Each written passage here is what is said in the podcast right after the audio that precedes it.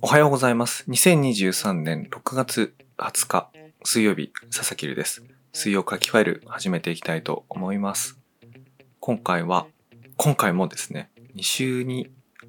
2週連続お便りをいただくことができました。ジェームズ・セメダインさんからのお便りです。はじめまして。話すことや作ることへの佐々木留さんの情熱というか、それを突き動かしているものって何なのだろうな、すごいなって思ってます。何が佐々木留さんをそうさせているんでしょうか。よかったら聞かせてください。余談ですが、栗城ではなく栗木さんだと認識しているのですが、本当は栗城さんとお読みするんでしょうか。何か意図があるなら差し支えなければ、それもお聞きしてみたいなとも思いました。はい、お便りありがとうございます。まずね、余談の方からなんですけども、これはあの先週お話しした登山家と言っていいのか言っていいんだと思うんですけども、まあ一応ここではそういうふうに呼ぶんですけども、栗木信一さんのことを私が栗城さんと繰り返し呼んでたことに対しての優しい質問なんだと思うんですけども、これは単純に呼び間違いですね。あの呼び間違いというか、何回も読んでるんで、一回間違えたわけじゃなくて、そもそも栗城だと認識してたってことですね。はい。これは、なので、あの、対はございません。人の名前をね、あえて間違って呼んで、貶めるというかね、馬鹿にするみたいな、なんかそういう表現ありますけれども、全くそういう意図はありませんで、あの、知りませんでした。思えばなんでかっていうと、私、テレビも YouTube も、まあ、ほとんど見ないというか、特にこの時ほとんど見てないので、にせんじゅうねんぜん後ですね。だからその時有名なものとか名詞は音として認識してない、あの目でしか認識してないんで、こうやって急に喋る機会が来ると、あの違う風に読んでたっていうことが分かったというね、あのことですんで、先週を聞いてくださった方、なんか変なこと言ってるなと思った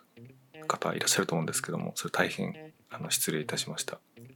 貶めるような意図はあの全くございません。あの不徳の致すところでございます。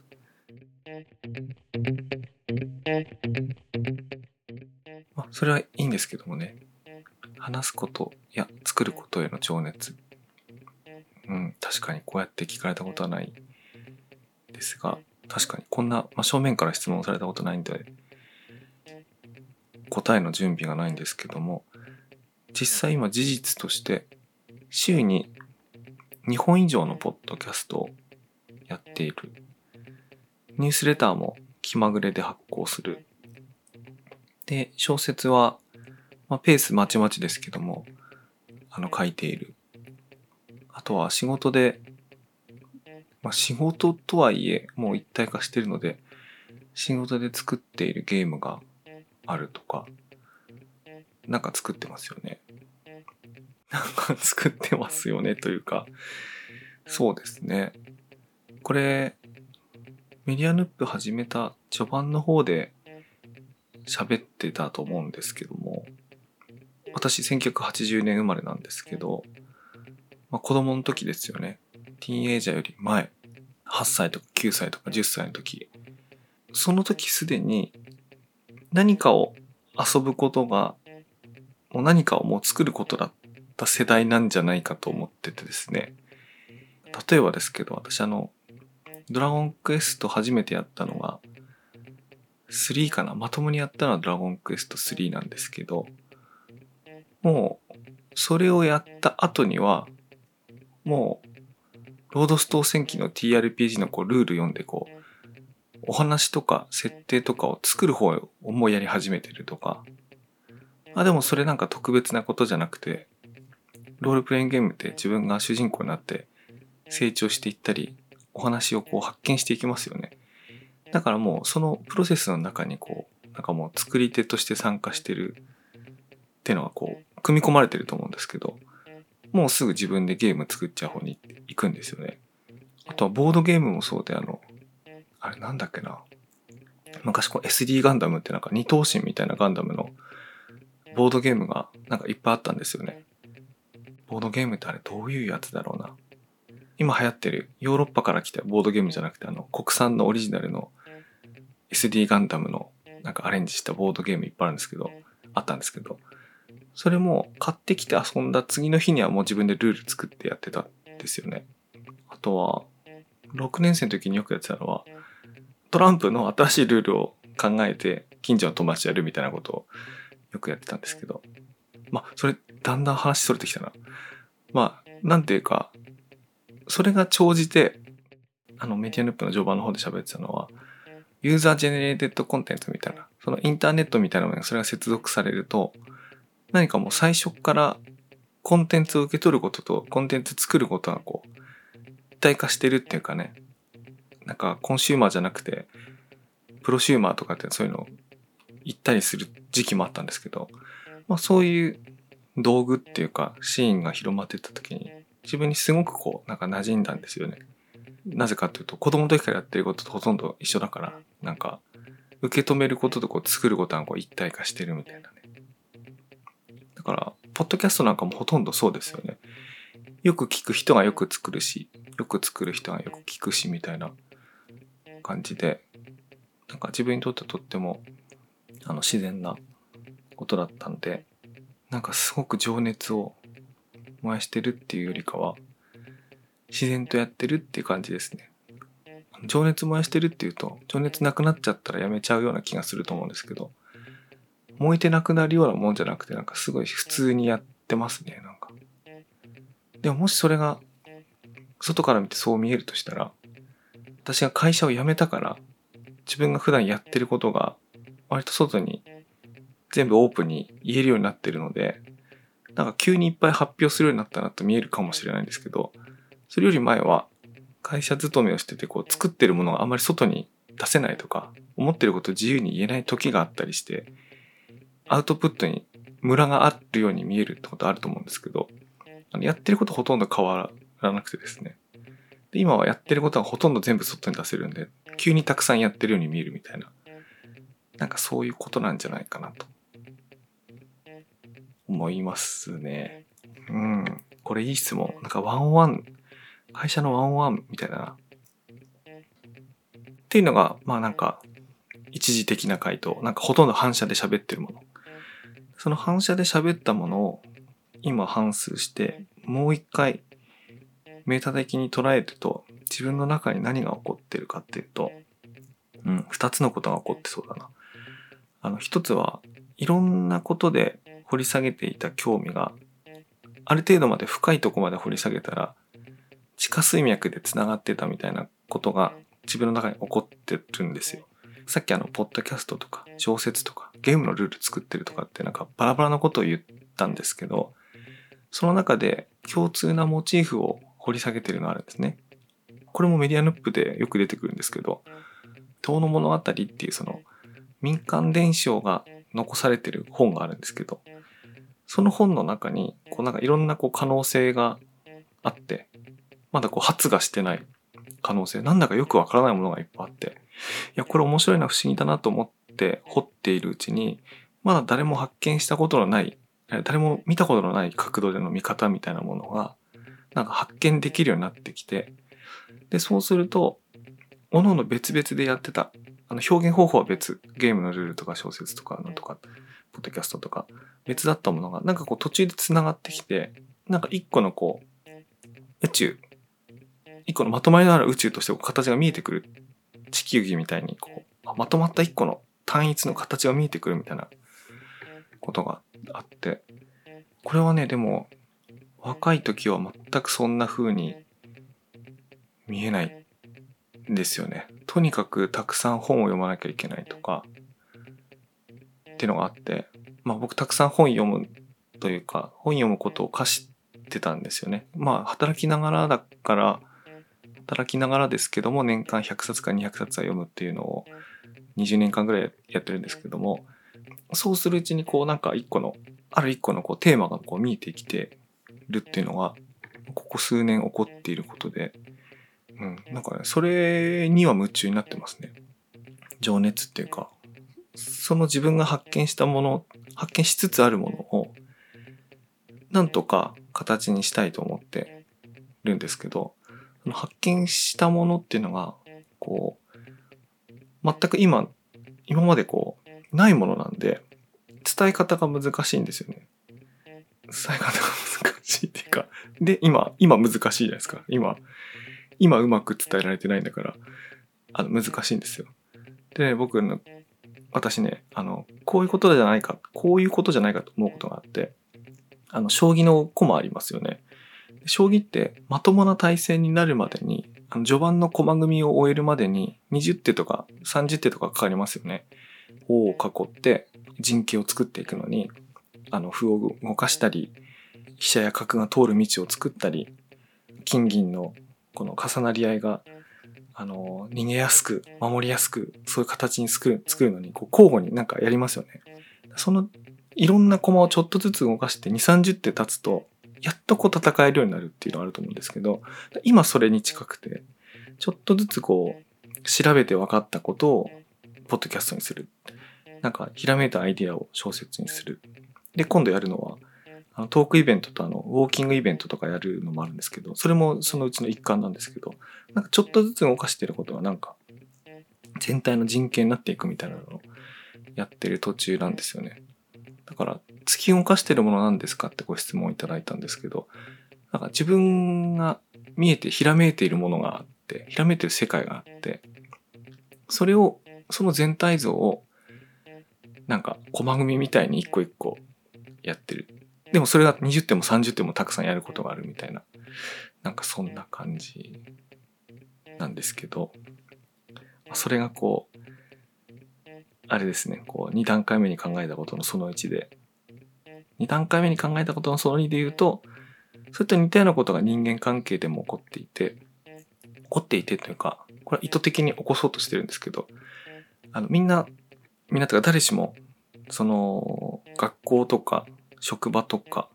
そういうところでそれぞれの人間関係出てきますよね。大学生の時の友人、高校生の時の友人、中学生の時の友人、最初に勤めた会社、次に勤めた会社、あるいは趣味の集まりみたいな。で、そういう人間関係バラバラだと思うんですけども、私がこうにねんぐらい前から意図的にやろうとしてるのは、その人間関係をこう、なるべくこう一つにこう、重ねていく。あの、どういうことかっていうと、例えば自分の小学校の同級生と、今の職場の同僚が、同じ飲み会にいたらすごい奇妙な感じしますよね。いや、すると思うんですよ。すると思うんですけども、そういうことが自然に起こるようにしようと思ってた、思ったか思うようになったってことですね。あの、それでもそれどうやるのってことなんですけど、いや、簡単じゃないんですよね。だって、小学校の友人と職場の同僚って関係ないですからね。でも何か自分の好きなものを通じてとか、あの好きな機会を通じて、そういう機会があれば一緒にお呼びしたりみたいなことをやるわけですけども、やるとね、やっぱりなんか化学反応があるんですよね。それはその僕の友人間にも化学反応があるのもそうだし、自分の中にもなんか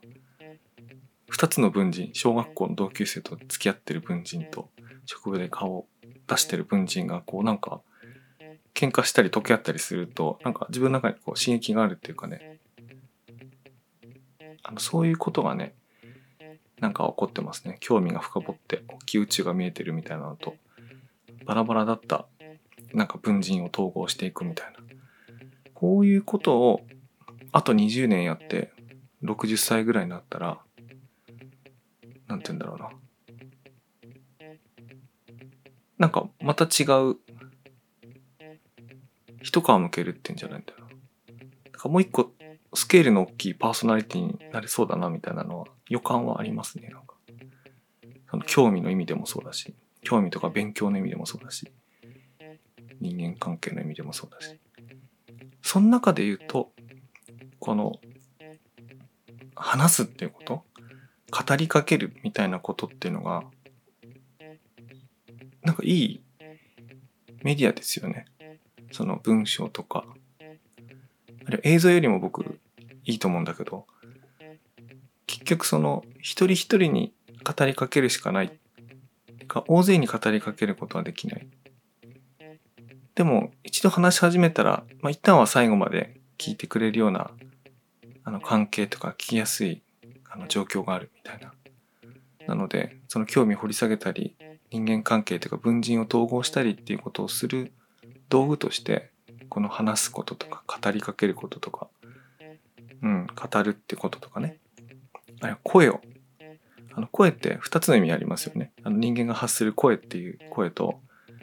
あとは本当のに思ってることみたいな、その人の声を聞くって時は 音, 音としての声じゃなくてその人の思ってることって意味になりますよね。その声とか音を聞くとかね、語りかけるとかっていうのってすごくいいあれだなと思うことありますね。やばい、じゅうななふんぐらい喋ってるような気がするが、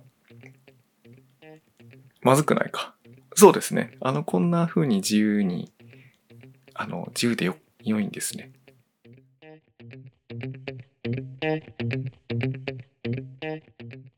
ちなみにですね、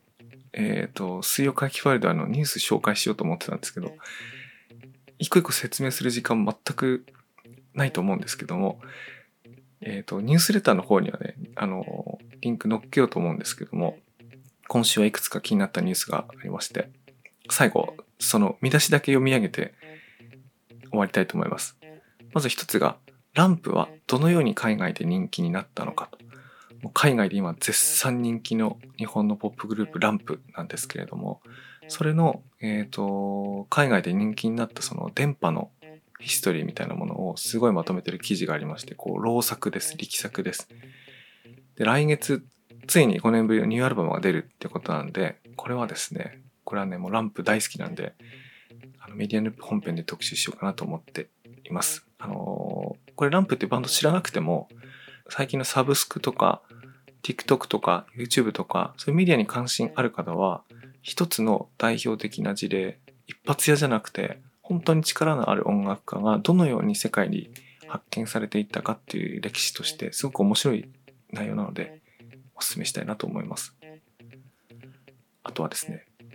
会社員のカラオケ大会に アールジー、 綾小路翔ら著名人も熱狂、新宿三井ビルのど自慢大会に魅了される人が続出する理由ということで、これもし知らない人がいたらですね、ぜひ調べてみてほしいんですけど、新宿三井ビルのど自慢っていうのがね、すんごい面白いイベントなんですよね。新宿のフジロックフェスティバルと呼ばれてる、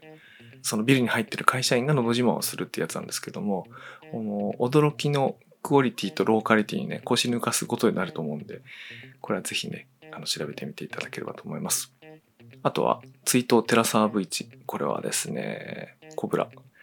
コブラの作者。あのカラス天狗カブトとかね、悟空とか、これ私あの最も影響を受けたエンターテインメント作品の一つなので、ちょっと簡単に振り返れないんですけども、ちなみに私は今、えーと、コブラの本とアニメをね読み返してる読み返して追悼してるところなので、全部終えたらですね、ちょっとメディアヌープ本編でコブラで一本撮りたいなと思うぐらい好きな作品です。あのご冥福お祈りいたします。あとは京極夏彦の新刊が出ました。これはこれはね今読んでるんですけど、これもメディアヌープで一本撮ります。もう喋りたいことがありすぎて止まらない、もう最高ですね。これはちょっと好きな方はねお楽しみにいただければと思います。あと最後ですね、これは大塚英治さんのツイートなんですけども、えーと、このビバントに限らず考察をオンライン上に誘発管理する参加型批評がコンテンツ系のマーケティングになっている事例、ファン文化論とか言ってる研究者はきちんと論文書いておいてください。批評を管理動員する技術がいかに危うい援用が可能かという問題系でと書いてるんですけども、これだけ見るとね、あの何を問題視しているかちょっと分かりづらいかと思うんですけれども、えっと大塚英治さんはその戦前戦中のこのプロパガンダの問題なんかで、そのプロパガンダにえっとエンターテインメントの作品がいかに使われたかっていう問題をたびたびこう発言される方なので、まあ昨今のですねこの考察をこう誘発する、まあ、誘発するのみならず、それをこううまく管理コントロール、それでヒット作品を生むみたいな手法がいかに危うい技術にあの近づいているか、まあ、そういう可能性があるかっていうことにもうちょっと自覚的になろうねってことを、まあ、言ってるんですけどもね、まあ、私これなんで取り上げるかっていうと、あのネット上のね考察ってあんまり好きじゃないんですよね。好きじゃないっていうか好きじゃないっていうかいや、まあ、ちょっと待ってください。これ、これ長くなるな。やめます。あの、いつかやります。はい。というわけで今週はここまでです。水曜かきファイルでは引き続き皆様からのお便りお待ちしております。それでは良い一日を。